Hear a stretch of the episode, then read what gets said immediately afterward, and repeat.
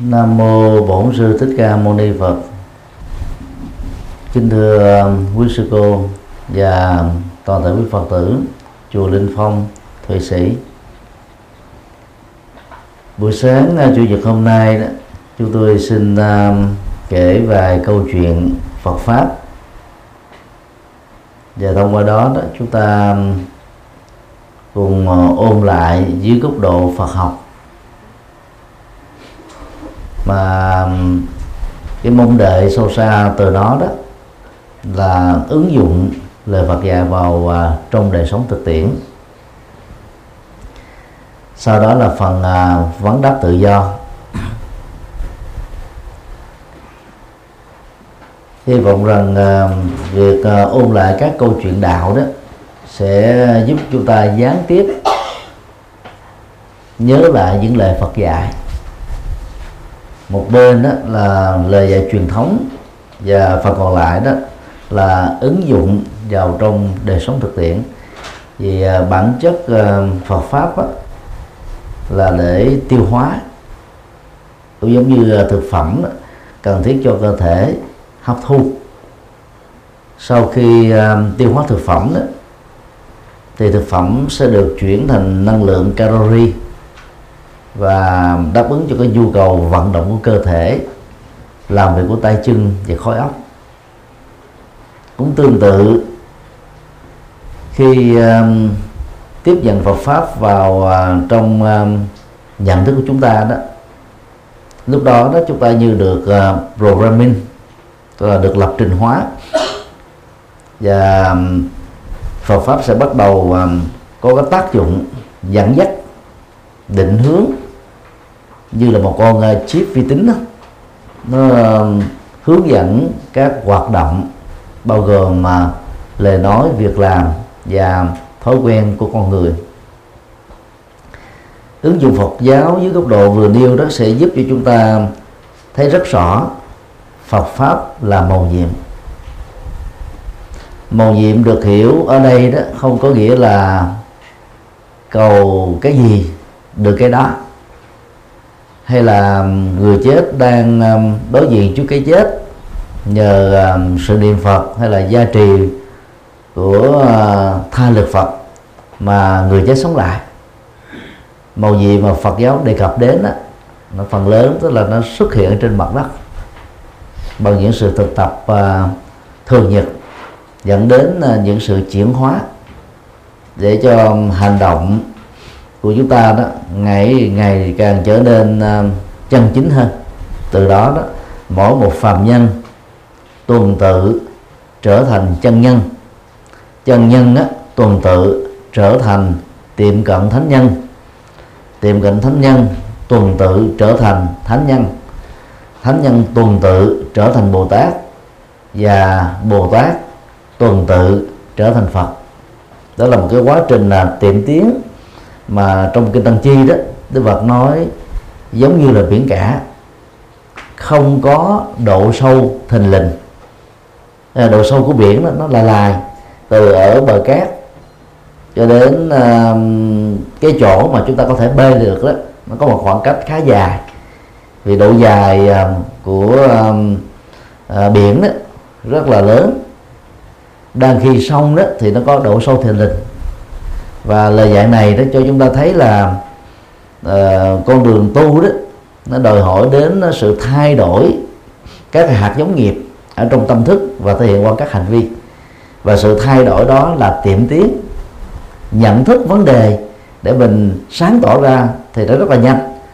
Nhưng mà từ cái lúc mà sáng tỏ vấn đề ra cho đến lúc mà hành trì để mà lột được cái à, nghiệp phàm lột được tâm phàm lột được à, hành động phàm đó là cả một quá trình phấn đấu rất là là là dai dẳng, bền bỉ, chứ không phải là chuyện của một ngày một hôm mà được.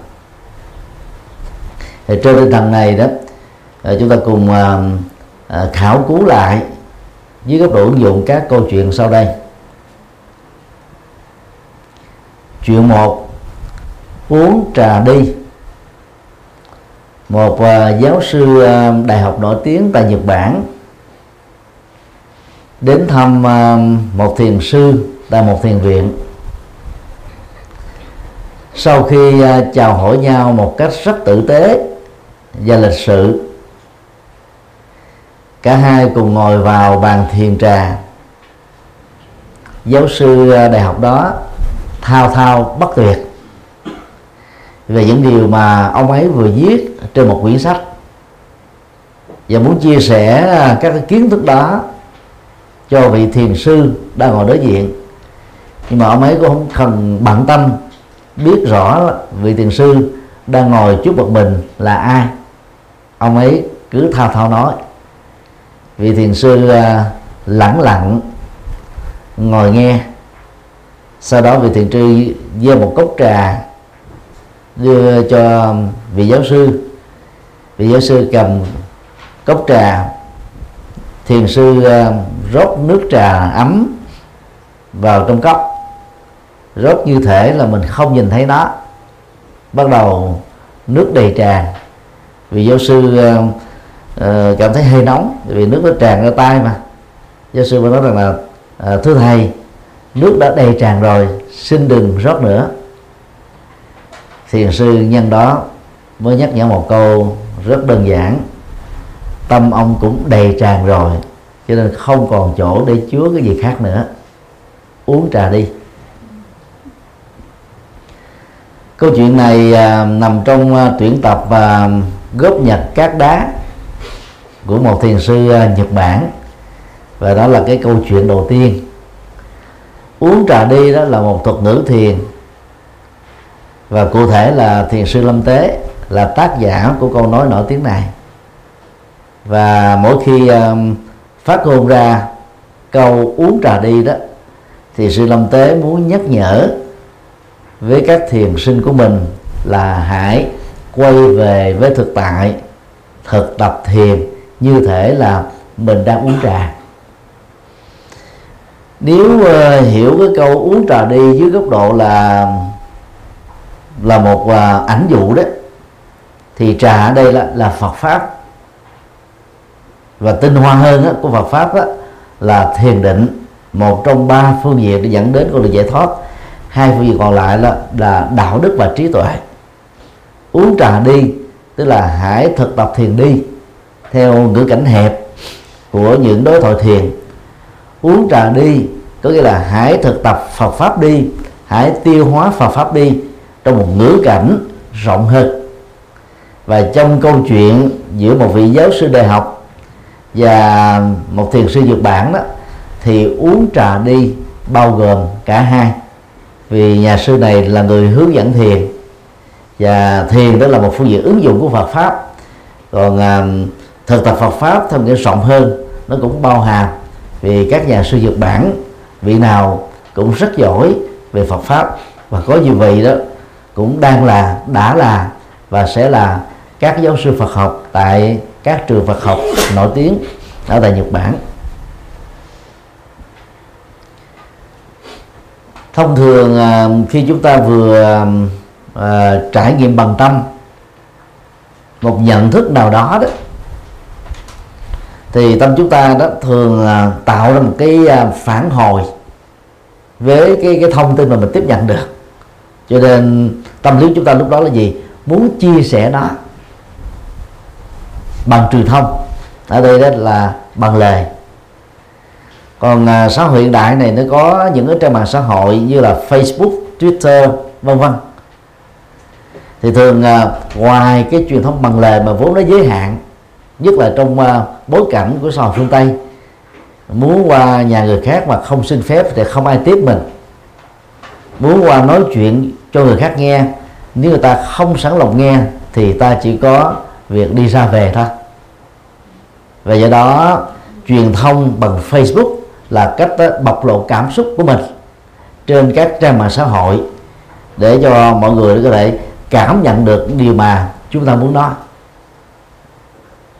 Như vậy ờ, trong tâm của vị ờ, giáo sư đó là đang khao khát về tri thức đang đói về tri thức. Cho nên khi bắt gặp được đó thì ông à, như đang tiêu thụ đó tiêu thụ ở trên tác phẩm chính ông viết ra. Rồi bây giờ ông ấy là nhai lại thêm một lần nữa bằng cách là chia sẻ với vị thiền sư như thể là vị thiền sư chưa từng biết đến những điều này. Nhiều lần à, đi vào sở thú ở Việt Nam tại Sài Gòn và một vài sở thú ở tại um, Hoa Kỳ và Úc Châu hơn 10 năm trước. Thì chúng tôi thường đến ờ, cái chuồng sư tử và cọp và động tác mà chúng tôi thường làm là lấy một cái cây và dùng hết cái tốc lực của mình chọt tới phía trước như thế này. Nhưng mà mình đã nhắm rồi, chưa là một cái khoảng cách cố định.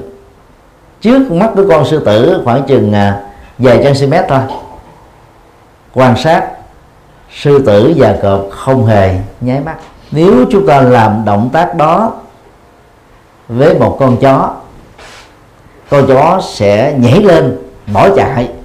Sau đó đứng một cái khoảng cách cố định sửa gâu gâu gâu. Và nếu chúng ta giẫm đạp chân hô một cái nữa là nó tiếp tục bỏ chạy. Như vậy là trong tình huống này thì chúng ta thấy là cái phản ứng của con sư tử đó điềm tĩnh hơn. Và cái phán đoán trực quan của nó rất chính xác ở chỗ là nó biết cái động tác đánh của một du khách đang thử trước mặt nó là không thể nào đụng chạm đến cơ thể đó được. Cho nên nó chẳng cần phải sợ làm gì cho bạn các loài vật còn lại thì không có độ phán đoán trực đoan à, cực à, trực quan chính xác như thế. Cho nên à, mỗi một tác hù dọa bằng giảm đạp, vung tay, múa chân á, chúng đã à, hoảng sợ, cút đuôi bỏ chạy ra. Và cả hai phản ứng đó đó, nó đều bắt nguồn từ tâm. Ở đây à, thiền sư đó đã không cúp đuôi bỏ chạy khi à, một giáo sư đại học thao thao, bất tuyệt diễn thuyết, triết lý Phật giáo. Vì thiền sư rất là điềm tĩnh, giống như một con sư tử vậy đó. Và và đảo cái tư thế ngược lại, từ việc bị động, những thông tin mà đôi lúc của mình không cần thiết phải nghe, trở thành một cái tư thế nhắc nhở vị giáo sư là hãy uống trà đi. Và cái ly trà khi mà nó đè ấp nước đó, thì nó không còn chỗ để chứa thêm cái gì nữa. Rót thêm vào đó, nó sẽ dẫn đến tình trạng là bị tràn đầy thôi rất là hoài thôi. Vì cái dung lượng của tách trà chưa đầy 200 ml nước. Nếu chúng ta có dùng mà một cái lượng biển hải hà rót vào đó thì cái cái năng lực tiếp nhận của nó cũng khoảng một trăm mấy chục ml thôi. Và bằng động tác nhắc nhở đặc biệt đó.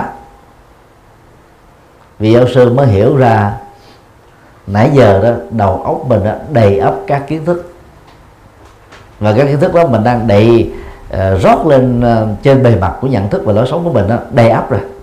Cho nên nó không còn chỗ để hướng lấy bất kỳ một cái gì nữa. Cho nên ờ, những người uh, tu học thiền đó khi đến thăm uh, các vị thiền sư mà vị thiền sư đó không muốn nói gì hết rót trà và mời uống trà đi thì chúng ta nên biết đó là một cái lời nhắc nhở từ cái điển tích thiền của ngài lâm tế. Và uống trà đi đó là hãy thực tập Phật pháp đi. Vì à, giữa thực tập Phật pháp và cái tri thức về Phật pháp đó, có một khoảng cách rất là lớn. Và khoảng cách đó chỉ có thể được rút ngắn nếu chúng ta biến Phật pháp trở thành thực phẩm để ăn nước để uống áo quần để mặc trang sức phẩm để làm đẹp và không khí để hít thở. Có nghĩa là Phật pháp trở thành nhu yếu phẩm rất cần thiết và không thể thiếu với cuộc sống của chúng ta. Như vậy à, để tiêu hóa Phật pháp chúng ta phải làm gì? Một mặt là, là tránh cái thái độ chỉ đơn thuần tri thức như là vị giáo sư. Mà khác á, thì tránh cái thái độ đối đối lập. Đó là chẳng biết chi về Phật pháp hết. Cái châu đầu vào và cứ nghĩ rằng là mình đang rất tinh tấn miệt mài thực tập Phật pháp. Mà trên thực tế đó thì mình đang đi lòng vòng thôi. Vì có đóng Phật pháp đâu từ à, năm 2000 đó Hoa Kỳ và một số nước phương Tây bắt đầu à, sản xuất ra thế hệ đầu tiên của máy Navigator gọi tắt là Navy. Máy này đó nó tiếp nhận à, trực tiếp từ uh, vệ tinh và nếu ai à, cập nhật bằng à, kỹ thuật số đấy, thì tất cả các con đường đang sửa, những cái tốc độ quy định mới cho các con đường đang sửa đó, thì người lái xe đó chẳng cần phải lạm dụng bộ nhớ, chỉ cần để địa điểm xuất phát, địa điểm tế, chỉ trong vòng một vài giây, máy cho chúng ta biết là với cái tốc độ cho phép trên các con đường này thì chúng ta sẽ mất bao nhiêu phút để đến được địa điểm mà chúng ta muốn đến.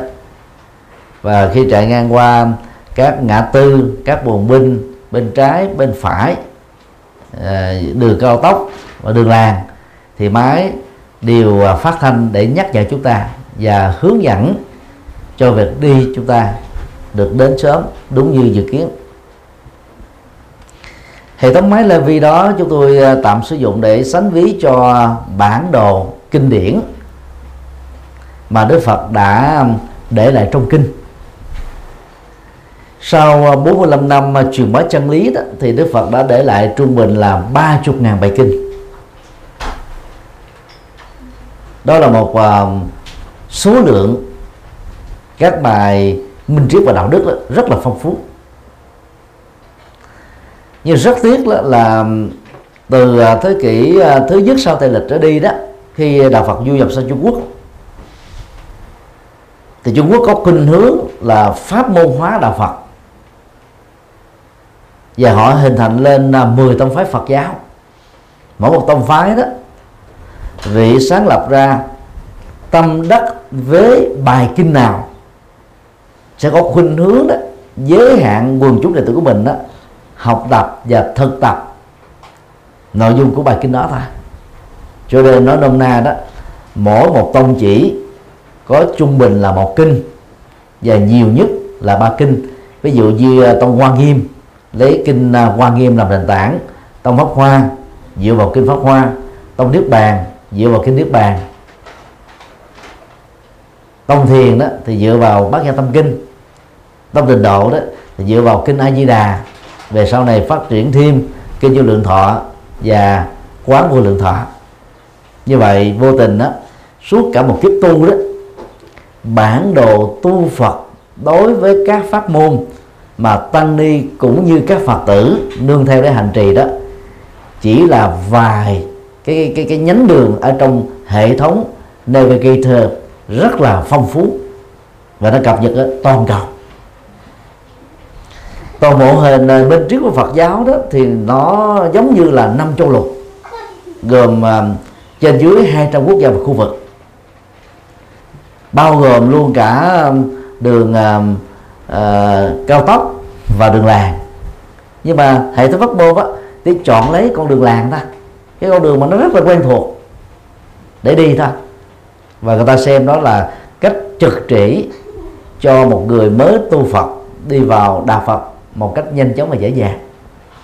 Dĩ nhiên là vào nó thì nó hơi nhanh. Nhưng mà ngược lại đó thì nó làm cho cái tầm nhìn về Phật pháp của người tu học Phật bị giới hạn. Điều này nó cũng giống như là suốt một kiếp người, những người tu học Phật theo phong cách pháp môn á, chỉ ăn hai, ba món thôi. Nó giống như là phong cách ăn gạo lúc bố mẹ hoặc là một dạo Việt Nam ờ, ưa đồn thổi đó xuyên tâm liên trị báo bệnh. Sống, lá sống đề trị báo bệnh. Lá lô hội trị báo bệnh. Rồi nước tiểu trị báo bệnh. Thì bây giờ đó là thuốc thực dưỡng trị báo bệnh. Thì cứ ờ, sau khoảng chừng ờ, một thập niên trôi qua đó, thì chúng ta lại có một cái học thuyết trị báo bệnh từ một cái ờ, dược liệu nào đó. Về phương diện y khoa đó, học thuyết đó được chứng minh hoàn toàn sai lầm. Chế độ thực dưỡng của Osawa cũng không trị báo bệnh sở trường của phương pháp này đó là trị những cái chứng bệnh bao tử, gan, đau nhức xương khớp và thận đó. Chứ ta không thể trị bá bệnh được. Thì cũng tương tự, chân lý Phật dạy nó không có bài kinh nào có thể trị bách bệnh của chúng sinh. Chúng ta phải nhớ nằm lòng quy tắc đó. Để trước khi hành trì đó chúng ta phải học toàn bộ hệ thống Navi của Đức Phật. Vì dĩ nhiên à, ba chục ngàn bài kinh là người tại gia thời gian đâu mà chúng ta có thể đọc hết được. Do đó đó để nắm bắt đó thì chúng ta cần nhớ đó toàn bộ triết lý của Đức Phật đó, có thể được chia làm sáu nhóm. Thứ nhất là thế giới quan và nhân sinh quan nhằm giúp chúng ta có tầm nhìn đúng về bản chất của thế giới. Không do thượng đế tạo ra không do vật chất tạo ra không do tâm tạo ra mà nó là một cái quá trình tương quan tương liên tương thuộc thôi. Thứ hai là về đạo đức học đó thì đức phật chủ trương à, à, từ bỏ ác tình nguyện làm thiện và làm hai điều này đó bằng cái động cơ trong sáng và thanh cao để à, giúp cho mỗi người trở thành chân nhân và rộng cao hơn nữa là thánh nhân. Thứ ba đó là về xã hội học đó, đức phật chủ trương à, công bằng bình đẳng dân chủ. Không phân biệt à, giới tính màu da sắc tộc tuổi tác. Và ai cũng có tiềm năng phật tính giống nhau. Cho nên mỗi người cần phải tôn trọng cái cái cái tính nhân văn mà đỉnh cao nhất của đó đó là phật tính, sẵn có ở mỗi con người. Về à, phương diện à, tâm linh học đó, thì à, đức phật là chủ trương thực tập đạo đức, thiền định và trí tuệ để làm cho một con người trở nên thanh cao, giải thoát khỏi các trói buộc của tâm. Về phương diện giải thoát luận đó, thì đức phật chứng minh rằng là nam và nữ đều có khả năng giải thoát giống như nhau. Thời đức phật thì có rất nhiều a la hán nữ và họ trở thành à, các vị thánh sống mà tấm gương của họ đó đó thành những bài học cô quý cho rất nhiều người tại gia. Rồi nếu dựa vào triết học đó thì ngoài những điều vừa nêu thì đạo Phật còn có thể tiếp cận dưới góc độ nhận thức luận, bản thể học, logic học, ngôn ngữ học nhân dân. Rồi à, Phật học với môi trường Phật học và khoa học hầu như là các lĩnh vực ngành nghề tiến bộ trong xã hội đó Phật giáo đều có những lời dạy trong kinh có liên hệ đến và nói một cách chuẩn xác hơn là đi trước à, những cái khuynh hướng của các ngành học này ít nhất là vài chục thế kỷ. Còn về uh, cốt lõi của đạo Phật ấy, thì uh, bài kinh uh, tứ thánh đế được xem là nền tảng nhất. Và bài kinh này Đức Phật dạy cái cách thức chúng ta giải quyết các vấn nạn khổ đau. Gồm có bốn bước. Bước một đó, là thừa nhận khổ đau không đào tẩu vì như thế là hèn nhát không phất lờ vì như thế là liều mạng không cường điệu vì như thế là tự đi đọt cảm xúc của bản thân bước hai truy tìm nguyên nhân của khổ đau. Theo đức phật đó nếu chịu khó tĩnh tâm để phân tích đó, thì các khổ đau hoặc là có gốc rễ từ tham ái giận dữ si mê hay chấp thủ bao gồm hai bao gồm ba hoặc bao gồm cả bốn không có trường hợp khác. Thay vì chúng ta đổ lỗi cho quá khứ thì hãy phân tích các nguyên nhân hiện tại để truy tìm chúng. Bước ba thừa nhận hạnh phúc ở mức đơn giản là đối lập với khổ đau là một hiện thực có thật. Đỉnh cao nhất của hạnh phúc là niết bàn. Niết bàn không phải là cõi phật không phải là cảnh giới nơi chốn không gian thời gian. Niết bàn là trạng thái tâm thanh tịnh không còn khổ đau và nguyên nhân của khổ đau. Và bước bốn thực tập bát chánh đạo bao gồm chánh kiến và tư, chánh tư duy tức là thuộc về trí tuệ nghề nghiệp chân chánh, lời nói chân chánh, hành vi chân chánh, nỗ lực chân chánh thuộc về đạo đức. Chánh niệm và chánh định thuộc về thiền định. Thì đó là con đường các vấn nạn khổ đau, bao gồm vấn nạn chính trị, xã hội, văn hóa, giáo dục ở phạm vi quốc tế, gia đình, quốc gia, cá nhân. Vấn nạn nào cũng có thể được áp dụng tứ diệu đế để giải quyết. Đó là phương pháp và tâm linh nào cốt lõi nhất của Đức Phật.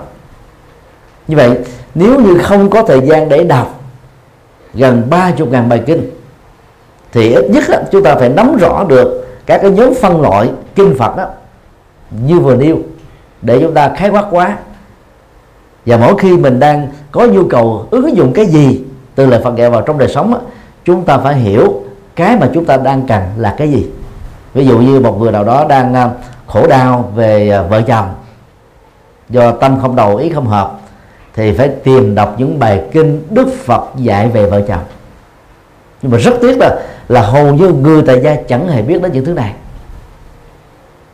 Và nhiều người tại gia đó cũng không hề biết rằng là Đức Phật dạy về một uh, uh, thể chế chính trị. Mà nếu như nhà lãnh đạo làm đúng đó thì đất nước sẽ rất phát triển. Thể chính trị được Đức Phật đặt ra đó thì gồm có ba phương diện. Thứ nhất đó, là đất nước đó phải được thống nhất về một mối và độc lập chủ quyền.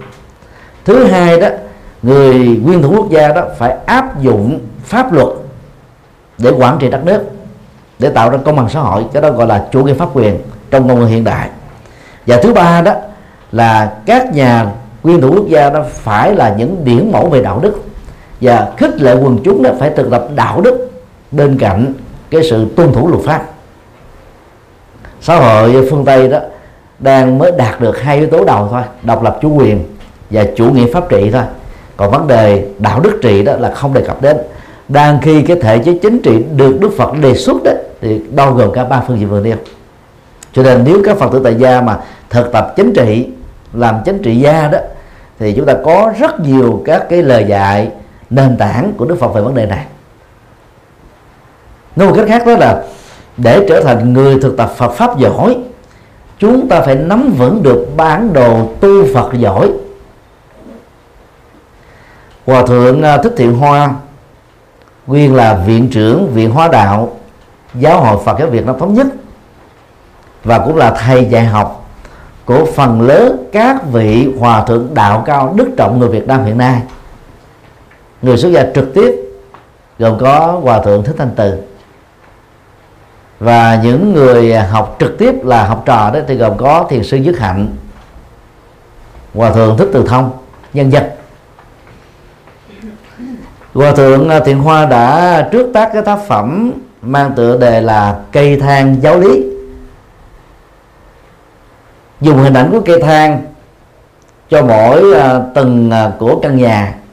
Mỗi cây thang đó thì nó có các cái cấp thang, mà khoảng cách của nó nó khoảng chừng hai tấc thôi để chúng ta đi một cách an toàn.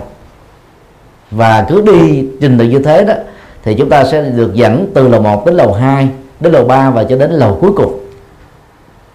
Và bằng hình ảnh này đó, hòa thượng thích tiền hoa đó đã làm ra 12 tập về Phật pháp. Mà về sau này đó, ngài đổi lại cái tựa đề đó là Phật học phổ thông. Như vậy, muốn thực tập Phật pháp đó điều kiện không thể thiếu là chúng ta phải nắm được bản đồ Phật pháp nắm được cây thang giáo lý nắm được hệ thống Navi của những lời triết học Phật dạy. Nhưng rất tiếc đó nhiều pháp môn của Trung Quốc đó, bỏ qua yếu tố quan trọng này và cho rằng đó cái việc mà hiểu Phật pháp là không cần thiết chỉ cần vào hành trì thôi. Theo sự hướng dẫn của vị sư trực thuộc pháp môn đó là đã đủ rồi. Và điều này nó làm giới hạn tầm nhìn của Phật tử tại gia. Và nói chung là những người tu học Phật. Năm à, 1994 chúng tôi biên tập và xuất bản quyển à, kinh tụng hàng ngày. Một ngàn trang gồm 49 bài kinh. 35 bài kinh đầu đó là các kinh nền tảng dành cho người tại gia. Phần lớn xuất xứ từ kinh điển Bali và A Hàm tương đương.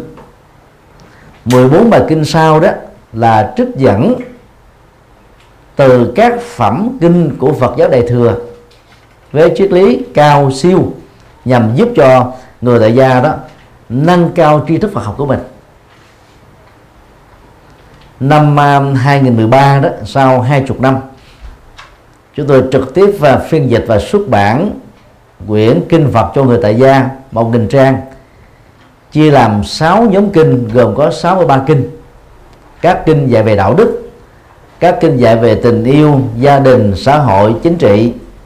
Các kinh dạy về triết lý, các kinh dạy về thiền, chuyển hóa khổ đau, và các kinh về tịnh độ. Đây là quyển nếu người phật tử tại gia không có thời gian đọc toàn bộ đại tạng, ít nhất nên đọc nó. Một ngàn trang đó, chỉ mất à, 45 ngày, mỗi ngày 30 phút đọc.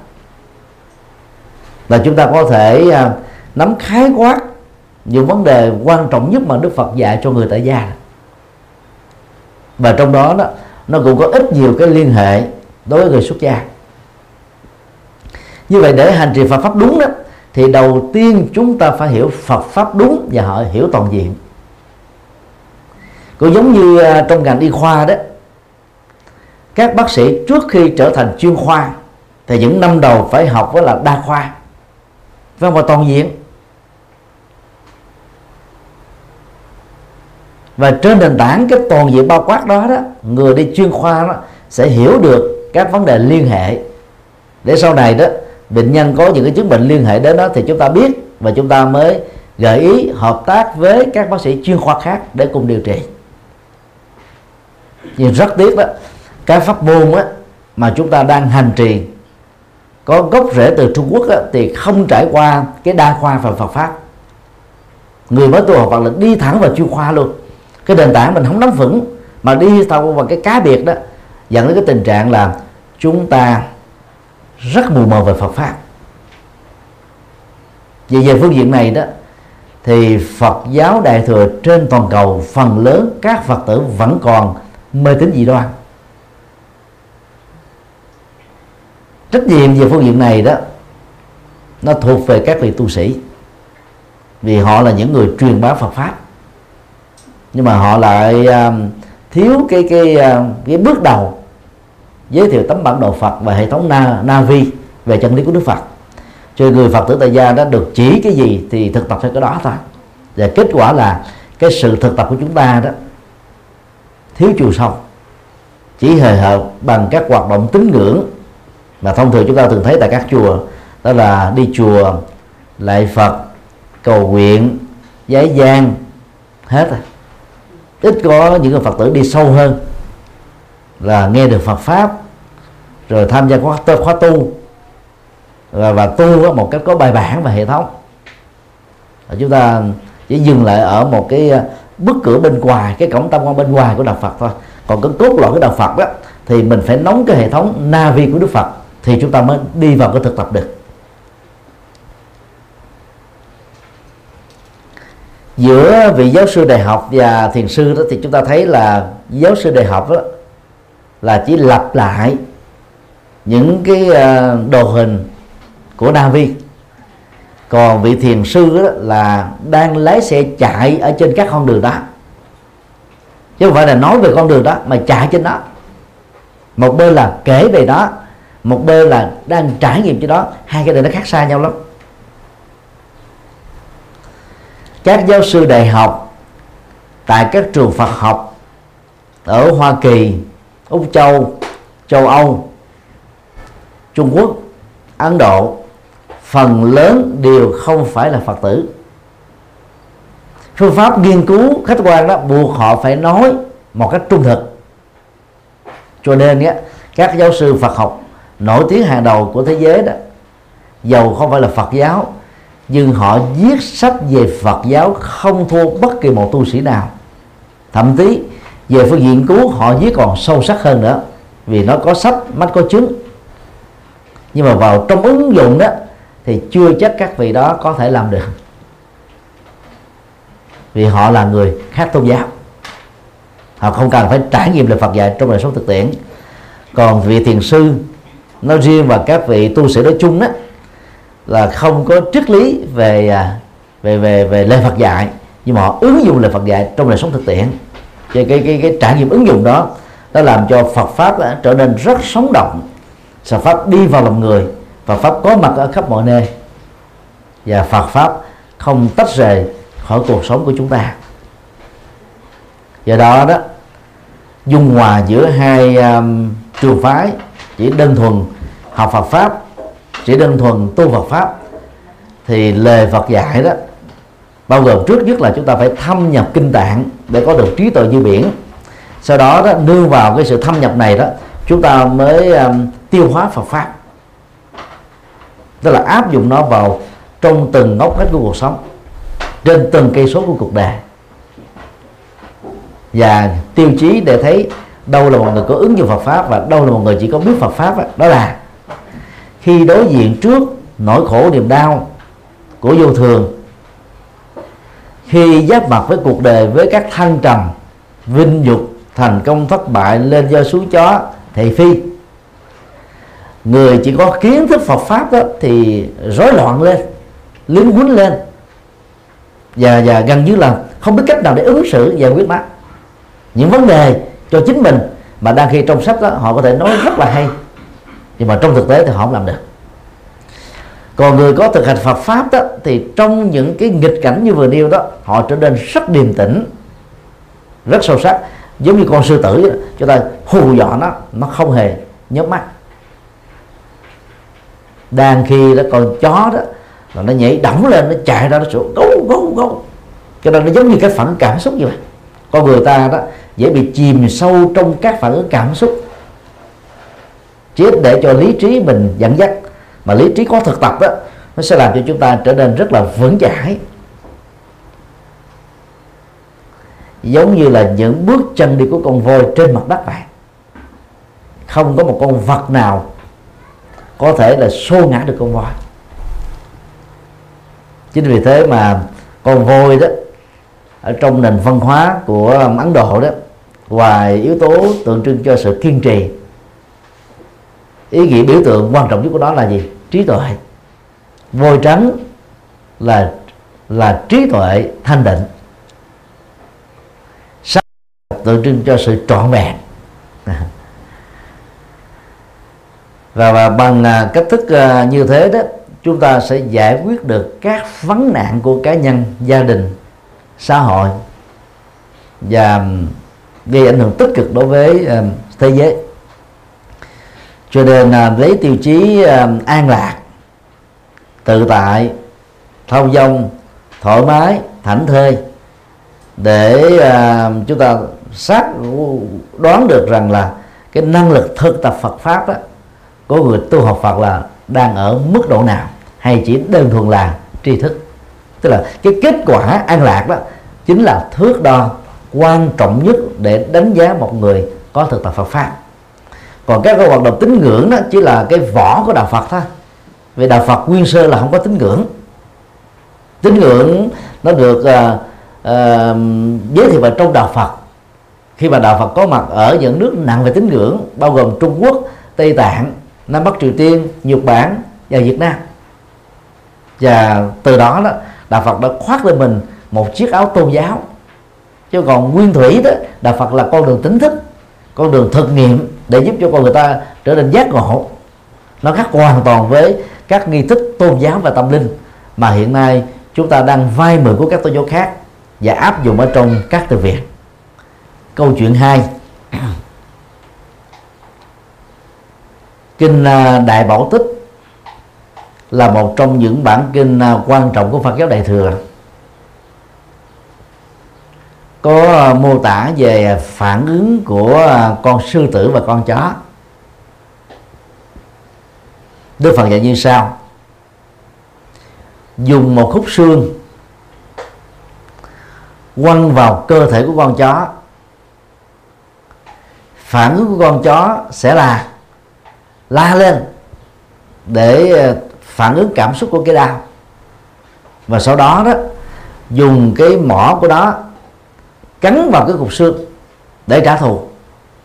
Nhưng sau đó đó, nghe cái mùi của khúc xương đó, bắt đầu con chó mê mẩn đó, quặm đó và chạy, sợ những con chó khác đó cùng chia sẻ với đó đang khi nó muốn là độc quyền sở hữu cái khúc xương này.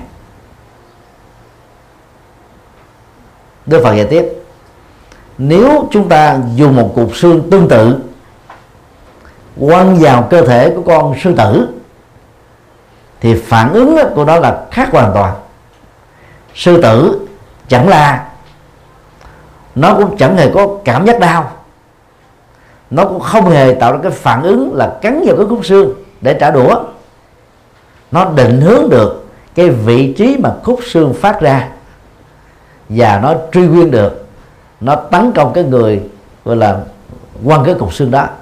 Chỉ nó không phản ứng với cục xương. Vì cục xương chỉ là một cái công cụ ra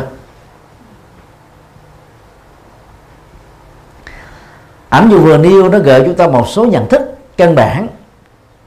Nếu chúng ta tạm dùng uh, hai con vật một con đó là chúa tại sơn lâm tức sư tử và một con đó là gia súc thân quý, gần gũi với con người. Và nó chuyển được một cái số nghiệp động vật so với các chủng loại động vật khác. Chúng ta sẽ thấy đó, hai phản ứng cảm xúc và thái độ của sư tử và con chó là hoàn toàn khác nhau. Nếu ờ, chúng ta sánh ví cái cục xương này đó là danh lợi thì rất nhiều người cho chúng ta đó cũng giống như là cái phản ứng con chó. Đó là đau đớn vì vì cái danh lệ đó. Nhưng mà rồi đó chúng ta lại bị cuốn hút theo nó. Như thể là con con trâu đó bị con đĩa nó bám dai dẳng và không chịu buông. Chúng ta sống uh, với cái nhu cầu là có um, lương bổng rồi uh, lọc bổng để các cái tiện ích xã hội nó được đầy đủ chúng ta mới cảm thấy mình thoải mái và chúng ta đánh đồng đó là hạnh phúc. Thực ra đó nó chỉ là những phản phản ứng uh, thuận chiều của các giác quan ta và hạnh phúc ở theo Phật giáo đó là sự làm chủ được cảm xúc thái độ và nhận thức. Nó là cái cái chiều sâu của nội tâm. Còn cái phản ứng giác quan đó nó là cái phản ứng quá chất nó xảy ra trên bộ não thôi ngay cả trong cái phản ứng uh, quan hệ giữa nam và nữ thì thì cái cái cảm trái lăn lăn đó được các nhà khoa học đánh giá đó chỉ tồn tại khoảng chừng 15 giây. Vì đó là phản ứng thần kinh mà. Và nó tạo ra các hóa chất ở trên não nó làm cho chúng ta có cảm giác đê mê. Như theo Đức Phật đó cái đó không phải là hạnh phúc. Đức Phật sánh ví đó những trạng thái đó giống như đang khát nước mà uống vào một cái cốc nước muối. Thì cái phản ứng tức thì đó là chúng ta thấy dễ chịu, nhưng mà sau đó là nó hốc hác hơn. Như vậy là sau khi mình thỏa mãn các cái nhu cầu giác quan, thì ta được đỡ khát, giống như đang khát nước mà uống nước đá vậy, nhưng mà sau đó chúng ta sẽ khát hơn. Tức là cái khát hơn đó được hiểu là gì? Cái tính lệ thuộc vào, cái chối buộc vào. Và chúng ta giống như là các con lật đật đó bị giật dây vào sau lưng. Từ việc con chó bị cột xương va chạm đau đớn. Phản ứng cắn nó đến cái giai đoạn là con chó gặm nó và cảm thấy rằng là không thể thiếu nó được. Thói quen của con người nhất là các thói quen tiêu, tiêu cực đó bắt đầu nó hoạt động giống như là các mạng nhện. Mình chỉ cần lấy ngón tay chọt vào là nó lủng liền. Nhưng mà về lâu về dài qua năm tháng đó nó sẽ trở thành những sợi dây xích. Mà đến lúc đó chúng ta là những đương sự. À, có mặt ở trong những cái câu chuyện mà mình đang tiêu thụ đấy. Mình không ngờ rằng là nó trói buộc mình nhanh đến thế. Đàn ông Ấn Độ, Pakistan, Bangladesh, Nepal giống nhau, đều phần lớn là những người ăn trầu. Ăn trầu đấy. Nhưng mà khi truyền vào Việt Nam á, thì nó đổi ngược giới tính lại phụ nữ là người ăn trầu, đàn ông là hút thuốc. Còn Ấn Độ đó, để bỏ thuốc thì đàn ông ăn trầu. Còn phụ nữ đó thì không hút thuốc mà cũng không ăn trầu. Đó là thói quen văn hóa trong tiêu thụ. Và điều đó nó là dẫn đến một cái ờ, cái ràng buộc là người Ấn Độ Nam nào đó, hoặc là mua trầu khô dưới hình thức các cái bọc nho nhỏ hoặc là mua trầu tươi mỗi ngày đó phải có mấy lần nhai trầu như thế. Mỗi lần nhai có trung bình là 15 cho đến 20 phút. Không có nó chịu không nổi. Cái miệng nó giống như nó thiếu, thiếu cái gì đó. Nó nó có tiết cái nước bọt ra dịch vị ra kích thích nó đòi hỏi và phải đi tìm nó để mà nhai. Mặc dầu đây đó là một thói quen không tiêu cực. Thói quen này có sức khỏe tốt cho răng mà khi răng tốt đó, thì nó dẫn đến nó là tốt cho bao tử. Vì cái cái cái cái tác động nó làm cho dịch vị tiết ra đó dẫn đến cái tình trạng là tiêu hóa nhanh. Quá trình trao đổi chất ở trong cơ thể được diễn ra tốt hơn. Cái cái cái hàm lượng calorie hấp thụ từ từ, từ thực phẩm đó với một người mà răng tốt đó, nó cũng khỏe hơn. Cho người răng tốt thì ít bị đau bao tử. Các cái cơn nghiện ngập khác đó nó chối một con người còn ghê hơn thế nhiều nghiện ma túy, nghiện rượu, nghiện thuốc lá, nghiện cờ bạc, nghiện đàn điếm, nghiện hưởng thụ, nghiện mua sắm. Cái nào nó cũng trói buộc hết.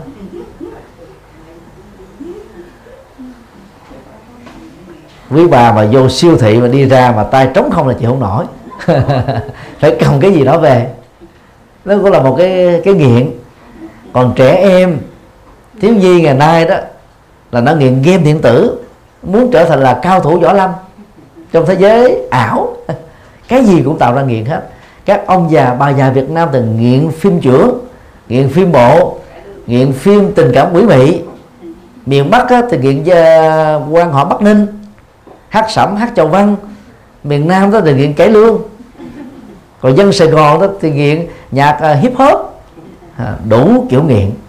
Cái gì nó cũng tạo ra nghiện lúc đầu như mình kháng cự đó, nhưng mà sau rồi mình quặm đó, tiêu thụ đó, sở hữu đó, giữ gìn nó và bất kỳ ai đụng đến nó là tạo ra cái phản kháng cự. Đó là cái quy trình à, tâm lý, thể hiện các thái độ và hành động mà người Phật chúng ta đó là thường dướng dính vào.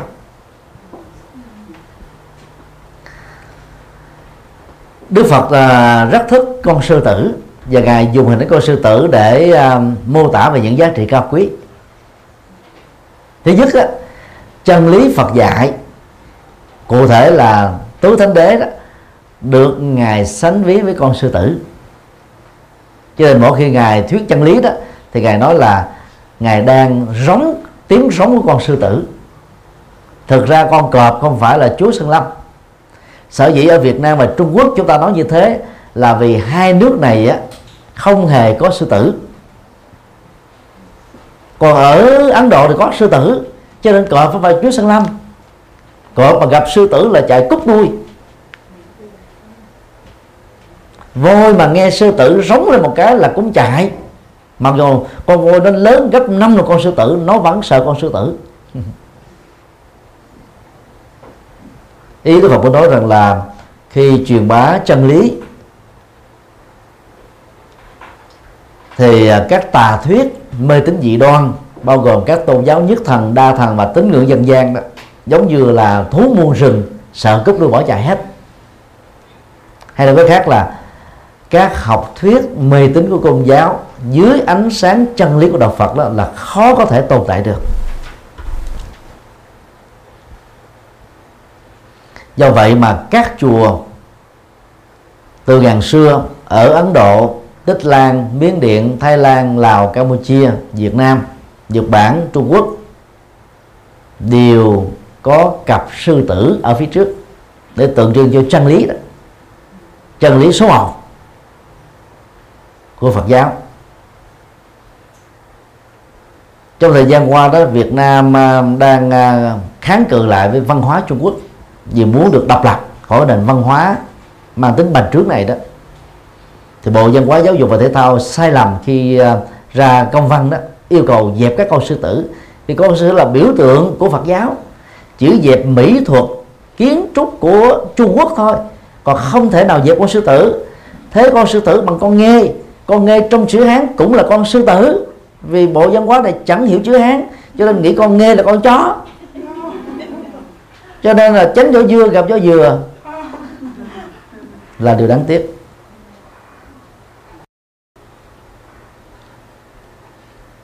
Sự điềm tĩnh của con sư tử trong phản ứng bị khúc xương uh, quăng chạm đến thân của nó.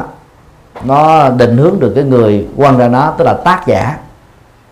Và đây uh, trong kinh uh, đại bổ tích đức phật muốn nhấn gửi rằng đó chúng ta phải truy quyên nguồn gốc của khổ đau.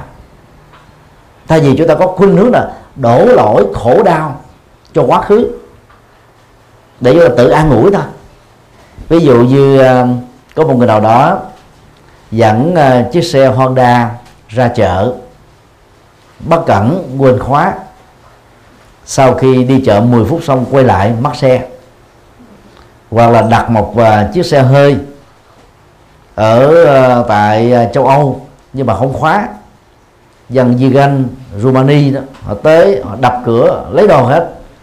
Ra thấy đó buồn thiệt là buồn. Sau đó những người nạn nhân này đó an ủi rằng là kiếp trước tôi đã từng ăn cắp. Cho nên kiếp này đó người ta ăn cắp lại là quê an ủi không phải là giải pháp. An ủi chỉ là cái cách để xích so cái tôi đang bị khổ đau của mình là cho nó nhẹ thở hơn thôi. Hoặc là dân gian Việt Nam có câu là của đi thay người tức là mất tài sản, hư tài sản để cho mạng sống mình được bảo toàn. Sự an ủi để nó làm cho mình đó là quên đi cái tài sản bị mất mát giật dọc hư hao đó dễ dàng hơn. Mà không mình luyến tuyết nó mình tiếc hùi hụi thôi bởi vì bỏ công sức ra mà bây giờ nó bị hư hao như thế. Thì giống như mình là là, là uh, bị công uh, đổ sông đổ biển vậy. Nhưng mà nhờ cái an ủi đó chúng ta được giảm đau. Nhưng mà chúng ta chưa có trị hết đau. Nguyên nhân vẫn còn nguyên và cái câu chuyện này Đức Phật muốn nhắc gửi là thay vì như con chó la lên quảng chạy rồi, rồi rút cuộc lại là ngậm nó mà thưởng thức nó thì hãy bắt chước con sư tử rất điềm tĩnh tri nguyên nơi nó xuất phát. Rồi xem cái nguyên nhân của các nỗi khổ niềm đau mà mình đang đối diện là cái gì. Và bằng phương pháp này đó chúng ta mới thực tập và giải quyết được các khổ đau trong đời sống thực tiễn. Ngày à, uh, 26 tháng 6 tại châu Âu và Việt Nam. Tương đương với à, uh, 25 tháng 6 2015 của Hoa Kỳ. Phán quyết của tòa án tối cao Hoa Kỳ đó cho phép hôn nhân đồng tính được diễn ra trên toàn nước Mỹ. Điều đó đã buộc 14 tiểu bang bảo thủ phải sửa đổi luật hôn nhân của mình về vấn đề này. Phán quyết này đó đã mở ra cái niềm vui tột độ cho hàng dạng các cặp đồng tính. Mà trong số đó đó có nhiều cặp đó là U80 chờ đợi cái phán quyết đó đã năm thập niên rồi. Dù là nam tướng vạm vỡ họ đã là, là xúc động rơi nước mắt ôm nhau mà khóc. Khóc trong sự sung sướng. Khi cái bình đẳng đã làm cho tình yêu được chiến thắng. Và người đồng tính đó, được thừa nhận và không còn bị liệt vào là nhóm bệnh nhân tâm thần như là trước đây. Mặc dù Liên Hợp Quốc á, từ năm 2002 đã yêu cầu đó loại cái danh sách người đồng tính và ra khỏi cái nhóm bệnh tâm thần này. Thực tế thì cái họ chẳng có bệnh tâm thần gì hết đó. trong thời gian à, uh, 13 năm tư vấn Phật pháp cho rất nhiều thành phần và đối tượng khác nhau đó thì có nhiều cặp đồng tính đến chùa giác ngộ để nhờ hỏi có nhiều người đó, thân nam, nhưng mà tánh nữ. Có người đó, thân nữ, tánh nam. Có người đó là nam mà thương cả nam lẫn nữ. Có người là nữ mà yêu cả nữ lẫn nam. Có người là nam mà có lưỡng căn về tính dục. Có người là nữ cũng có lưỡng căn về tính dục. Ít nhất là có sáu chủng loại. Giới tính thứ ba còn những người bị hội chứng giới tính thứ ba đó là do cái đồng cảm dẫn đến cái lối sống lệch lạc và hòa đồng với cái giới tính đó. Còn bản thân của những người đồng đồng đồng tính đó, nó không phải là lệch lạc.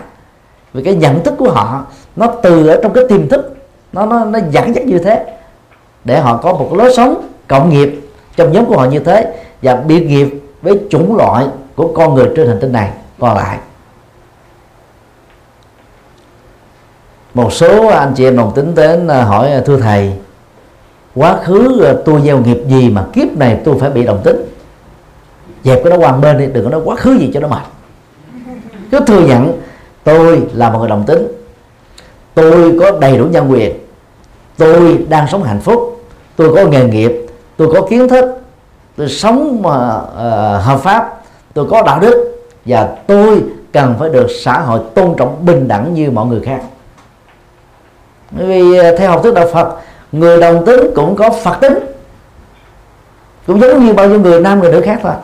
Và là các bậc cha mẹ, chúng ta cũng đừng có trách mình là kiếp trước ăn thất nhân thất đức hay kiếp này thất nhân thất đức. Cho nên có đứa con lạc quẻ, nam chẳng ra nam, nữ chẳng ra nữ. Rất nhiều người cha, người mẹ lạc hậu, tự hành hạ cảm xúc mình như thế. Và không muốn thừa nhận cái sự thật đó đang diễn ra đối với đứa con của mình nhất là những người bị ảnh hưởng do giáo quá mạnh đấy. Họ muốn có đứa con trai, mà đứa con trai bd trở thành gai, thì họ khổ ghê gớm lắm. Mà có người là đuổi đứa con ra khỏi nhà, muốn từ biệt nó, không thừa nhận nó là đứa con của mình à. Vì không có chấp nhận được cái sự thật rằng con mình là người đồng tính. Người đồng tính có đầy đủ công bằng xã hội, nhân quyền, tự do và hạnh phúc giống như bao nhiêu người khác thôi. Con nào cũng là con đừng nên phân biệt đối xử đối với những đứa con độc tính đó, thì các bậc cha mẹ cần phải ủng hộ tinh thần hơn. Vì nó đã bị xã hội lên án phân đối xử quá nặng rồi. Bây giờ mà ngay cả người thân mà còn không thể cảm thông được thì làm sao còn chỗ đâu mà nó sống được? Do đó đừng truy nguyên quá khứ tôi làm cái gì mà kiếp này tôi thế này. Các chị em phụ nữ chết một đứa con thơ không thừa nhận đó hiện thực. Rồi à, biến cái nỗi đau khổ đó trở thành là, là hành động cụ thể. Như là đến các cái trung tâm một coi nhận con nuôi hay là giúp đỡ các cháu đó được ăn học đến đến chốn phần lớn chị em phụ nữ chìm vào trong nỗi khổ đau mất mát mà không muốn thừa nhận là hiện thực. Cứ hỏi là kiếp trước tôi làm cái nghiệp gì mà kiếp này con tôi bị chết. Truy ra chưa chi làm gì? Ai đủ sức để truy? Cho nên hãy khép quá khứ đó lại đi chấp nhận cái hiện thực này và giải quyết các vấn nạn liên hệ đến nó. Đó là cái cách phản ứng của con sư tử. Nói một cách khác là thực tập Phật pháp đó là phải biết phân tích nhân quả đối với những việc mà nó đang diễn ra với chúng ta. Và nhân quả đó phải lấy quy quy quy chiếu ở hiện tại này. Mặc dầu nhân quả có liên hệ đến quá khứ, nhưng phần lớn chúng ta chưa có được túc mệnh minh. Nên là không nắm rõ được quá khứ của mình, từ kiếp gần nhất cho đến kiếp xa nhất, từ đại cương đến chi tiết, thì mọi suy luận cũng chỉ đơn thuần là suy luận, không có giá trị chân lý. Do đó đừng nghe theo. Hoa Kỳ hiện nay đó là quốc gia đang đi tiên phong trong các nước châu Âu đó, thì Đức cũng là nước đi tiên phong về vấn đề áp dụng à, tâm lý chiều sâu để khai thác về cái ngành thôi miên nhằm truy nguyên các gốc rễ khổ đau bằng những sự ám ảnh. Tức là cũng là cái cách truy nguyên cái nguyên nhân của quá khứ. Đó là một cái ứng dụng từ cái túc mệnh minh ở trong đạo Phật đó. Ví dụ như à, một à, người phụ nữ nào đó từ lúc bố sinh ra cho đến lớn lên đó mỗi khi mà dầm đầu mình xuống dưới, dưới nước là cảm thấy sợ rút đầu lên liền. Thì à, khi à, đi à, thôi miên đó thì bằng cách hướng dẫn trong không gian đèn đuốc nó rất là thiêng liêng hình ảnh ở trong cảnh phòng đó rất là thiêng liêng thì người ta bắt đầu thấy thư giãn đó bắt đầu người ta mới đóng cái vai của một cái kiếp nào đó. Và chính đương sự là người kể lại cái câu chuyện dưới sự gợi mở của các giáo sư tiến sĩ chuyên ngành về thôi miên. Thì thường người ta sẽ um, kể lại cái câu chuyện là có một kiếp nào đó làm thuê chẳng hạn trong một gia đình uh, triệu phú và gia đình đó rất là dữ. Thì mỗi lần mà làm sai cái gì đó đó là ông chủ cái dí đầu cái cái cô bé này đó xuống ở dưới cái giếng nước. Nhưng mà chẳng may cô ấy chết luôn. Thì cái ám ảnh đó nằm ở trong cái cõi vô thức ấy. và nó, nó tác động trong cái tiềm thức cho nên khi sinh ra kiếp này đó mặc dầu chưa từng bị chết đuối hay là bị uh, nữa là chết đuối nhưng mà mỗi khi chùm đầu xuống dưới nước là cảm thấy sợ liền. Cái ám ảnh đó nó không phai nhòa được. Ngoài trừ là những cái uh, giáo dục ở hiện tại này bằng dân văn Phật giáo chúng ta mới uh, uh, uh, quán tưởng rằng là tôi không sợ nước tôi gọi là hơn con cá các con cá sợ tôi nước không sợ con cá con cá không sợ nước con cá thua tôi tôi hơn con cá thì tôi không có lý do gì để sợ nước. Tôi có sức khỏe tôi biết bơi cho nên tôi sẽ không chết đuối vì nước. Cái nhẩm của nó thường xuyên. À, đưa cái lệnh này thường xuyên vào trong bộ não nó trở thành là programming. Nó nó được lập trình hóa thì tự động nó nó, nó tháo mở được cái cái nỗi ám ảnh về bị chìm đầu ở trong hồ nước mà chết. Và từ đó, cái nỗi sợ nước với cái gốc rễ liên hệ với quá khứ đó được kết thúc. Như vậy là ứng dụng thôi biên học ở trong tình huống này đó, là truy được cái nguyên nhân của quá khứ. Dĩ nhiên phải lúc nào cũng đúng hết. Nó lệ thuộc vào cái sự hợp tác giữa nhà thôi miên và người đang trải nghiệm thôi miên lúc đó không có sử dụng ý thức nữa, để cho cái vô thức nó điều khiển. Và lời trả lời đó cũng từ cái vô thức mà. Như vậy nó có khác là tất cả các vấn nạn phần lớn có nguyên nhân ở hiện tại. Ứng dụng Phật giáo, buộc chúng ta phải truy nguyên các nguyên nhân đó, không đào tẩu. Vì như đã nói, đó là sự hèn nhát. Không phớt lờ, vì như thế là liều mạng, không cương điệu vì như thế là tự hành hạ cảm xúc bản thân thôi. Đây là ba thái độ cần nên tránh của người ứng dụng Phật pháp trong việc giải quyết các nỗi khổ và niềm đau nghĩa là chúng ta buộc phải giáp mặt với cuộc đời, mở mắt thật to, nghe thật rõ, tiếp xúc đó, nhận dạng đó, nhưng không có gây cưỡng lực, không tạo ra các phản ứng. Ờ, nhận dạng nó và để nó trôi qua thôi. Đó là chánh niệm và bằng à, chánh niệm đó sau khi truy nguyên nhân ở hiện tại chúng ta mới từ từ giải quyết nó giải quyết sẽ thành công. Còn đổ lỗi cho quá khứ đó chỉ là một sự à, biện hộ xích so à, giảm đau cho cái tôi đang bị đau đớn thôi. Ngày à, 24 tháng 5 2015 cái bình đu à, Nepal đó bị động đất 7,8 độ Richter.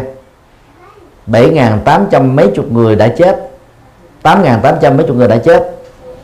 24.000 người đó bị thương tật do bị đá đè nhà sập. Vài chục ngàn ngôi nhà đó tan hoang. Cái cảnh đau khổ đó không biết bao giờ mà kết thúc. Nhưng mà có nhiều người đó phân tích nhân quả đùi.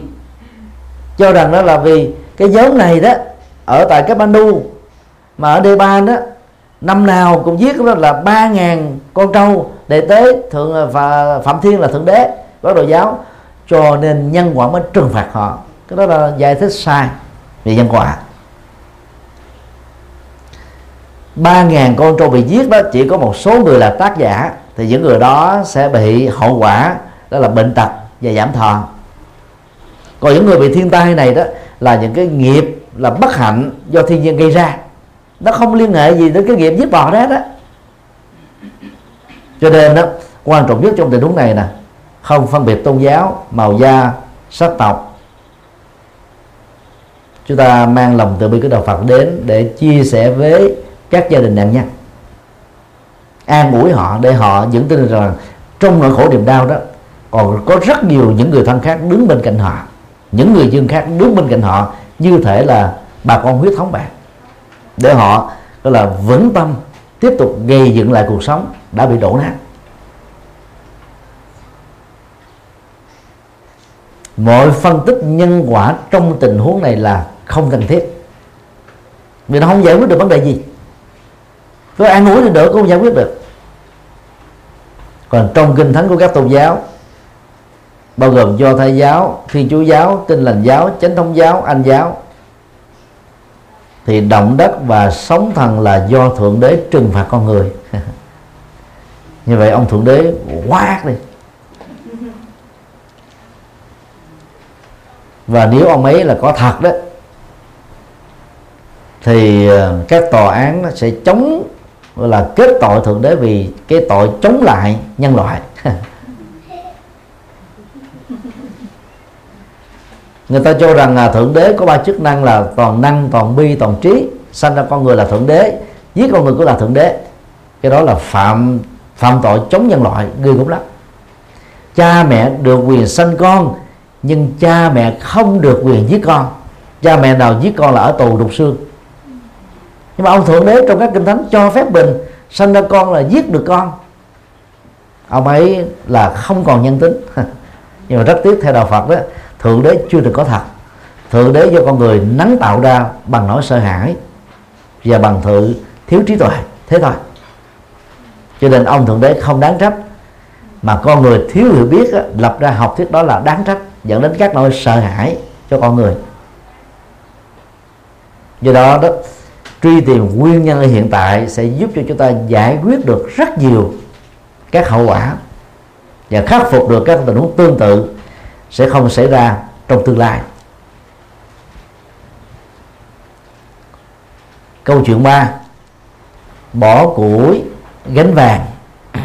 Đây là một trong những câu chuyện thuộc uh, kinh bách dụ.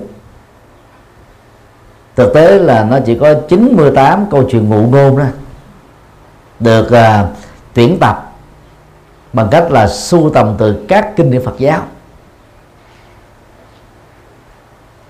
Chuyện kể rằng là có hai à, người bạn làm nghề tiều phu, tức là đốn củi, sống bằng nghề củi. Sau nhiều năm đó đốn củi ở một cánh rừng. Một trong hai người ta gọi là anh tiến bộ. Và anh bảo thủ. Thì anh tiến bộ mới đề nghị với anh bảo thủ đó là hôm nay đó, anh em mình hãy rào, hãy vào một cánh rừng khác. Biết đâu đó, tìm được các loại gỗ quý hơn. Sau khi thuyết phục hồi lâu đó, anh bảo thủ mới đồng thuận và cùng đồng hành. Sau gần 3 tiếng đi vào à, cánh rừng mới đó, thì họ cùng phát hiện ra các loại gỗ quý hơn. Những loại gỗ mà mấy năm qua họ đã từng khai thác. Cả hai mừng rỡ, bắt đầu à, dùng à, búa, đẽo, chặt và đưa lên trên các cái gánh để chuẩn bị gánh về. Anh uh, tiến bộ đó mới đề xuất. Mình mới đi có 3 tiếng thôi. Đã phát hiện ra gỗ quý thế này biết đâu đi sâu hơn có thể có có gỗ quý hơn. Thì vào thêm một tiếng rưỡi phát hiện ra gỗ quý hơn anh tiến bộ đã bỏ cái gỗ hồi sáng. Đối bộ mới người bảo thủ mới nói với à, anh tiến bộ rằng là tôi đã tốn công sức 3 tiếng đồng hồ vác nó trên vai bây giờ tôi làm sao bỏ nó được? Anh muốn gánh cái mới thì cứ gánh thì tôi sẽ giữ và trung thành với cái cũ này. Sau khi đi một hồi cả hai phát hiện, phát hiện ra vàng. Thì anh bảo thủ có nói trời ơi từ sáng đến giờ tôi đã đi 8 tiếng đồng hồ rồi. Lúc đầu mới có 4 tiếng rưỡi tôi còn chưa bỏ. Bây giờ đã 8 tiếng rồi tôi không thể bỏ được. Anh muốn thì anh cứ lấy người tiến bộ đã bỏ củi và chất vàng lên. Khi à, à, vượt ra khoảng 7 8 tiếng để về lại nhà của mình đó thì mấy ngày hôm sau đó người gánh vàng trở thành triệu phú. Còn anh đốn củi tiếp tục trở thành gã tiều phu. Câu chuyện tưởng chừng như là không thể có thật trong thực tế đó nhưng mà thực tế nó diễn ra rất nhiều lần như thế. Với nhiều hình thức khác nhau thôi bằng hệ thống quy đổi. Ví dụ như có một số người nam đó quen hút thuốc đó, từ tuổi 18 này đến năm 60 tuổi bác sĩ nói nếu ông không ngừng hút thuốc á, thì ông sẽ bị ung thư phổi ông sẽ bị đau bao tử yếu gan rồi khó thở ảnh hưởng đến tim mạch não và có thể bị tai biến. Nhưng mà rất nhiều người mặc dầu hiểu cái tác hại đó như thế nhưng mà nó gắn bó với mình mấy chục năm rồi. Bốn năm chục năm rồi là không đành bỏ. Có người nghĩ rằng là không bỏ được, mặc dù không phải là không nên bỏ, nhưng mà họ nghĩ là tôi không thể bỏ được. Nó gắn giống như là máu thịt của tôi, lối sống của tôi, thói quen của tôi, cho nên tôi không bỏ được. Thực tế là không có gì là không bỏ được. Vấn là cái nhận thức mình không chịu buông thôi. Nhận thức của mình đã giống như cái nắm tay nè. Khi nắm tay mình đã nắm lại như thế này đó à, thì dầu cho bàn tay chúng ta đang khỏe chúng ta mất cơ hội là nắm những cái vật khác có giá trị hơn. Không nắm được nữa. Phần lớn á, cái người bảo thủ sẽ có cái tâm á, giống như một nắm tay nắm chặt như thế này. Và nắm tay nắm chặt được xem là là cái cùi tay. Giống như tay bị cùi đó. Người nắm tay lại thường xuyên với người bị cùi không có khác nhau. Vì họ đều mất chức năng nắm. Cho nên đó người nào bảo thủ thì rất là khó thực tập Phật pháp. Bảo thủ thì thường sống với quá khứ, sống với thói quen, sống với cái tập tục văn hóa mà chưa cần biết nó đúng hay sai. Cứ vì nó đã gắn kết với mình rồi, đó là nó không có ra khỏi cuộc đời của mình. Thì bằng cách này đó, rất nhiều người Việt Nam đang sống ở năm châu lục. Có nhiều người đó vẫn quen một trăm phần trăm với văn hóa Việt Nam cho nên không có tiếp thu được cái văn hóa mới. Ở nơi mà chúng ta đang sinh sống. Từ đó nó dẫn đến những cái cuốn sốc văn hóa cái va chạm văn hóa cái mâu thuẫn văn hóa trong cùng một con người chúng ta. Và nếu chúng ta tiếp tục áp dụng cái đó đó lên con em của mình đó chúng ta sẽ bị con em kháng cự. Vì con em tại đây nó được uh, giáo dục tự do giáo dục tự lập giáo dục không dựa dẫm. Nó không cần phải nghe hay. Nếu mình nói thấy hợp lý nó theo còn không hợp lý nó không theo áp áp áp lực nó thì nó kháng cự. Chửi bới nó nó bỏ giờ nó đi. Đánh đập nó nó có thể báo cảnh sát. Cảnh sát tới là còn mình vào nhà tù. Thế thôi. Cho nên đó chúng ta phải mở tâm ra để có thể sẵn lòng tiếp nhận được những cái mới. Mặc dù cái tiếp nhận đó là rất khó. Thói quen văn hóa đó, nó cũng giống như là hệ thống kháng thể của một con người có khuynh hướng là đẩy ra bên ngoài những gì là vật lạ đang tấn công vào trong cơ thể. Trước đây khi chúng ta chưa có ờ, cái ờ, cái công nghệ ờ, là tiêm chích để khoanh dùng đó, thì khi một vật lạ hay độc tố tấn vào cơ thể nó nó sẽ có khuynh hướng là lây lan rất là nhanh. Cho nên người ta mới ai mà sống từ những cái năm 1984 trở về trước á, thì biết cái này. Hệ mà khi có cái dịch bệnh gì đến hoặc là chuẩn bị có dịch bệnh đó là các cái ờ, trung tâm y tế ở phường xã đó, bắt buộc chúng ta phải đến để chích ngừa. Vậy khi mà chích ngừa đó, nó nó lòi là một cái cục thịt rất là xấu. Chồng do gần một cm này. Là hầu như là ai mà ở Việt Nam trong giai đoạn đó trở về trước đều ở bên tay trái và tay phải thì theo thuận chiều tay trái thuận chiều tay phải thì có cái chích ngừa hết. Mục đích là gì? Để khoanh dùng à, các cái loại vi trùng đó lại. Tức là người ta sẽ đưa các loại vi trùng ốm yếu của chủng loại đó như vi trùng già vi trùng què quặt và bên trong cái kháng thể mình nó đánh nó đánh nó, nó khoanh dùng lại nó quen rồi nó quen với công thức của mấy cái này. Thì khi mà anh mạnh vô lên là mình cũng biết cách để mình đánh. Và nhờ đó đó bệnh nó không lây lan đó là khoanh dùng các vật lạ lại. Thì thói quen văn hóa nó cũng là việc chúng ta khoanh dùng những cái văn hóa nào nó không thuộc về nguồn gốc của mình. Người nào bảo thủ nhiều đó thì khoanh dùng nhiều. Anh đó được xem là nước bảo thủ nhất gì à, của châu Âu.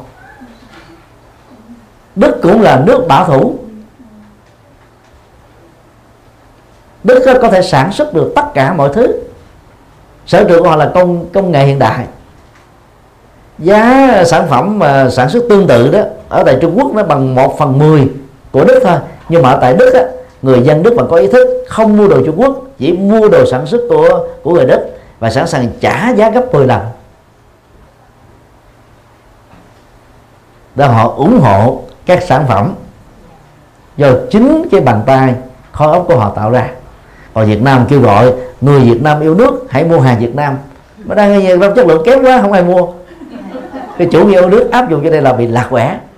Hàng à, hàng Đức thì chất lượng cao hơn hàng Trung Quốc nhiều, cho nên bỏ ra 10 lần tiền để mua một sản phẩm đó, người ta vẫn cảm thấy là thỏa đáng. Do đó đó, phải à, để tâm mình trong trạng thái mở. Mà cái đó đó, nó cũng là một ứng dụng của chánh niệm thôi. Chánh niệm đó là mình tiếp xúc với mọi sự vật và làm chủ được tâm mình trong các động tác đi đứng nằm ngồi nói đến động tịnh thức và ngủ. Để chúng ta ghi nhận hiện thực đang diễn ra như chúng đang là. Không để cho ý thức nhị quyến đó là can thiệp vào phán đoán đánh giá suy luận loại suy quy nạp tổng hợp. Đây là những cái công thức mà mà những người mà đi về cái ngành lĩnh, lĩnh vực khoa học tự nhiên hoặc sau nhân văn là thường sử dụng như là những công cụ thì thiền chánh niệm đó được Đức Phật dạy đó khuyên chúng ta đó là ghi nhận nó thôi không tạo ra các phản ứng. Trong kinh đó Đức Phật nêu ra là có hai chủng loại phản ứng thường xảy ra. Thứ nhất á, là phản ứng tham ái sẽ xảy ra đối với con người sự vật sự việc tình huống như lý hài lòng hợp gu thích thú. Phản ứng loại trừ tức là phản ứng giận dữ đó thậm chí là có thể là à, giết à, giết người đối với con người, sự vật, sự việc, tình huống, không như ý, hài lòng, thỏa chí, như kỳ vọng. Chúng ta bị trói buộc trong hai loại phản ứng cảm xúc vừa nêu thôi. Và do vậy, chúng ta trở thành người phàm. Và tu ứng dụng Phật giáo đó được hiểu là gì? Làm chủ được các phản ứng cảm xúc đó. Để chúng ta không không bị rê kẹp vào phản ứng tham ái và phản ứng giận dữ. Chúng ta tạo ra một phản ứng chánh niệm tức là ghi nhận sự vật như chúng đang là và nhìn thật rõ, hiểu thật sâu, thấy rõ cái cấu trúc dân hoạt của nó, và nó sẽ trôi qua cho nó không có dứt kẹt lại. Điều này nó cũng giống như à, tình trạng đó, là giữ ánh sáng thật lâu, bóng tối tự kết thúc. Không dạ gì, mất công gì, dùng vũ khí đi đấu với bóng tối. Tức là người chấp vào thật đó, thì thấy bóng tối là một nỗi đe dọa. Cho nên là phải chiến đấu với bóng tối. Nhưng mà chiến đấu với bóng tối với vì bóng tối nó tồn tại 12 giờ trong một ngày một ngày. Còn những cái tháng à, mùa hè, ở tại châu Âu đó, thì à, ban đêm nó chỉ còn có 8 giờ. Thụy Điển, ban đêm đó và mùa hè có thể chỉ còn có 2 giờ. 11 giờ rưỡi vẫn còn à, mặt trời rất là sáng cho nên không cần phải chiến đấu. Giữ ánh sáng là bóng toán tự kết thúc, giữ chánh niệm thì tất cả những những cái mà nó tạo ra khổ đau đó không có còn để bám lên được. Nó giống như cái công thức mà chúng ta giữ ánh sáng vậy. Giữ chánh niệm thì tâm chúng ta mở ra để thấy rõ mọi sự vật. Khi mình mở ra đúng đắn của đó đó thì chúng ta sẽ tiếp thu cái mới. Cái mới có giá trị chứ mà cái mới theo kiểu là vô giá trị. Yeah đơn cử một cái câu chuyện à, về nhân vật à, Steve Jobs, một nhà sáng chế nổi tiếng của Hoa Kỳ về kỹ thuật số. Steve Jobs là người đồng sáng lập ra công ty Apple, mà ứng dụng của nó đó ngày nay đó, có thể à, trên dưới 3 tỷ người trên tỉnh này đang sử dụng và lệ thuộc vào nó. Sau khi bị tống khứ ra khỏi công ty Apple do mình là đồng sáng lập. Nếu là người khác đó, thì Steve Jobs có thể rất hận cái người mà tống cái mình ra. Và có thể là từ đó về sau không nhìn mặt người đó nữa và xem rằng là hãy có mình là không có người đó. Giống như mặt trời và mặt trăng, ánh sáng và bóng tối, lửa và nước, ngày và đêm. Steve Jobs cũng trao đảo trong vài tuần đồng sau đó bắt gặp được cái sách Phật thì chốt quyết định sang Nhật Bản để học thiền với à, một thiền sư nổi tiếng. Sau à, vài tháng ngồi thiền, thì chốt trở về lại Mỹ. Quên hết tất cả các nỗi đau. Giải phóng hết tất cả nỗi đau. Tâm tiếp nhận cái mới. Từ một người thi chúa giáo, thì chốt đã trở thành một phật tử thực tập. Chứ về phật tử lý thuyết nữa. Và từ đó đó Steve Jobs đã trở thành là nhà đồng phát minh sáng kiến sáng tạo 265 bằng ứng dụng dân sự vào kỹ thuật số để phục vụ cho các vấn đề uh, con người thôi. Chứ còn các phát minh của suy chốt không hề áp dụng trong vấn đề giết người hàng loạt như là ông Nobel ờ, tạo ra bom nguyên tử vân vân. Thì đó là là điều mà chúng ta thấy là khi mà tâm giữ được chánh niệm đó thì tự động tâm mình nó sáng hơn và khi tâm được sáng đó thì chúng ta sẽ biết đây là cái mới có giá trị hơn. Và do đó chúng ta phải nhanh chóng tiếp thu cái mới có giá trị này để làm cho mình tiến bộ hơn hạnh phúc hơn. Các cái vấn nạn khổ đau đó sẽ được chúng ta khép lại hoặc ít nhất là vẫy tay chào với nó.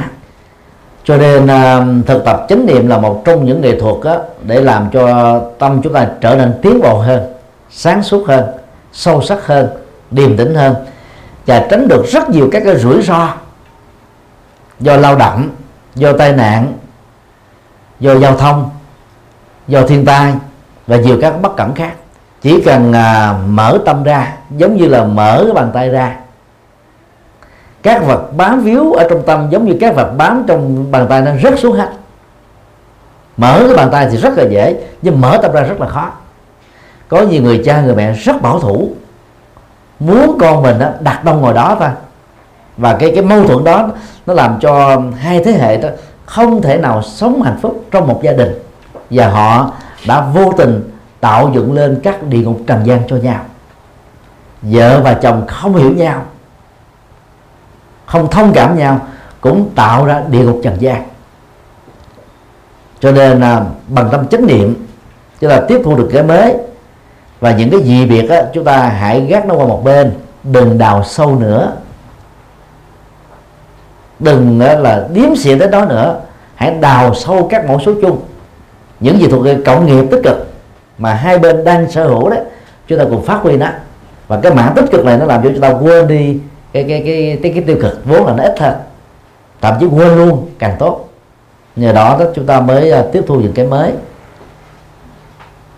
và điều này đó nên um, hiểu nên nó không giống với tình trạng đó, được cá quên nôm được trăng quên đèn à, giàu sang thì bỏ vợ. Cái đó là nói là cái, cái người đó không phải là cái người tiến bộ mà là cái người đó là sống không có tình nghĩa. Tức là bỏ đi các cái ân nghĩa đang cái đạo Phật dạy đó là biết ơn để đền ơn. Cho nên um, học thuyết là à, chánh niệm để tâm mình tiếp nhận được cái mới nó không có giống với cái chuyện mà như vừa nêu. Người ta sống vẫn rất là là chung thủy có đầu có đuôi có tình nghĩa nhưng mà không bảo thủ. Mà cảm nhận được cái mới để cảm thông chứ mà cảm nhận cái mới để tấn công. Lấy những cái này để tấn công cái người đang đối diện với mình. Và cảm thông thì nó nó dễ lắm. Cho nên khi người ta chia sẻ cái gì khác biệt đó chúng ta lắng nghe để mình có cơ hội học thêm cái mới. Chứ không thấy đó là đối nghịch với mình. Còn có rất nhiều người khi nghe cái khác biệt là cãi lộn liền. Phải chứng minh rằng là kiến thức của tôi hơn kiến thức này. Kiến thức kia là sai. Và cứ như thế, cứ lẳng quẩn hoài. Không có lối thoát được. Vợ và chồng đó, mà tranh luận với nhau là thua. Cả hai cùng thất bại. Không có người nào là chiến thắng. Hạnh phúc gia đình là tan nát. Và tôn giáo mà gặp nhau mà cứ tranh biện nhau là thua chính vì mà gặp nhau cãi lộn là chỉ có nước bắn nhau chết thôi. Cho nên đường anh anh đi đường tôi tôi đi. À, những cái gì việc đó đừng có tác động đến. Tác động đến thì nó không có lối thoát. Bởi vì không có bên nào cho rằng mình thấp hơn bên còn lại. Cho nên uh, tiếp nhận uh, cái cái mới đó nó phải được hướng trên nền tảng là có giá trị có tiến bộ có lệ lạc. Và người nào không tiếp nhận đó thì giống như anh tiều phu ấy. cái sức lực của mình bỏ ra. Lúc đầu đó là 3 giờ sau đó là 4 tiếng rưỡi sau đó là 8 tiếng. Thì từ đó anh ấy vẫn cam phận một kẻ tiều phu thôi. Cái đó nó thuộc về não trạng. Não trạng đó, đó nó giống như thằng bồm mà. Trong nền văn hóa Việt Nam đó thằng bồm có cái quạt mo phú ông muốn đổi ba bò chín trâu. Bồm rằng bồm chẳng lấy trâu phú ông muốn đổi một sâu cá mè bồm rằng một chẳng lấy mè phú ông muốn đổi một bè gỗ liêm bồm rằng một chẳng lấy phú ông muốn đổi cái gì đó? Con chim đầu mồi cũng không chịu. Thì cuối cùng á, mâm soi là bồm cười. Vì não trạng của thằng bồm là mâm soi thế thôi. Cái biệt nghiệp của nó là thế thôi. Thì có nhiều người ta không thể mở tâm ra được nữa. Không thể là trải nghiệm được nữa. Giống như một cái ly nước này chúng ta đẩy lại trên mặt ờ, ly đó ờ, là một cái nắp hay là một cái dĩa. Và bây giờ mình dùng một ngàn lít nước rót vào. Sau vài chục phút á cái ly này không thêm được một giọt nào. Cái tâm nó, nó bị khép lại rồi bị khóa lại rồi. Bị bảo thủ rồi bị xiên xích lại rồi. Không thể tiếp nhận được. Cho nên tu tập Phật pháp đó thì tâm phải mở bằng chánh niệm chúng ta sẽ thấy rõ mọi thứ đó là rất màu nhiệm. Màu nhiệm có mặt bây giờ và tại đây. Màu nhiệm không có mặt trên bầu trời. Màu nhiệm không có mặt ở dưới nước. Màu nhiệm không có mặt dưới lòng đất. Màu nhiệm có mặt trên mặt đất, trên từng bước chân đi, chánh niệm của chúng ta. Đó là lời dạy của thiền sư lâm tế rất là sâu sắc. Và nó rất là phù hợp với lời dạy gốc của đức phật. Trải nghiệm để sống hiện thực thôi. Như vậy là thực tập đó là đưa vào trong cuộc sống hiện tại của chúng ta những lời dạy của đức phật. Và biến nó trở thành là là là là những cái năng lượng calorie đã được tiêu hóa vào trong cơ thể rồi để nó có sức tạo thành một hệ thống kháng thể tốt làm cho con người có sức khỏe dẻo dai à, sống thọ và hạnh phúc. Ai áp dụng Phật pháp bằng cách tiêu hóa trong đời sống đó sẽ có được những giá trị tương tự. À, xin là kết thúc tại đây.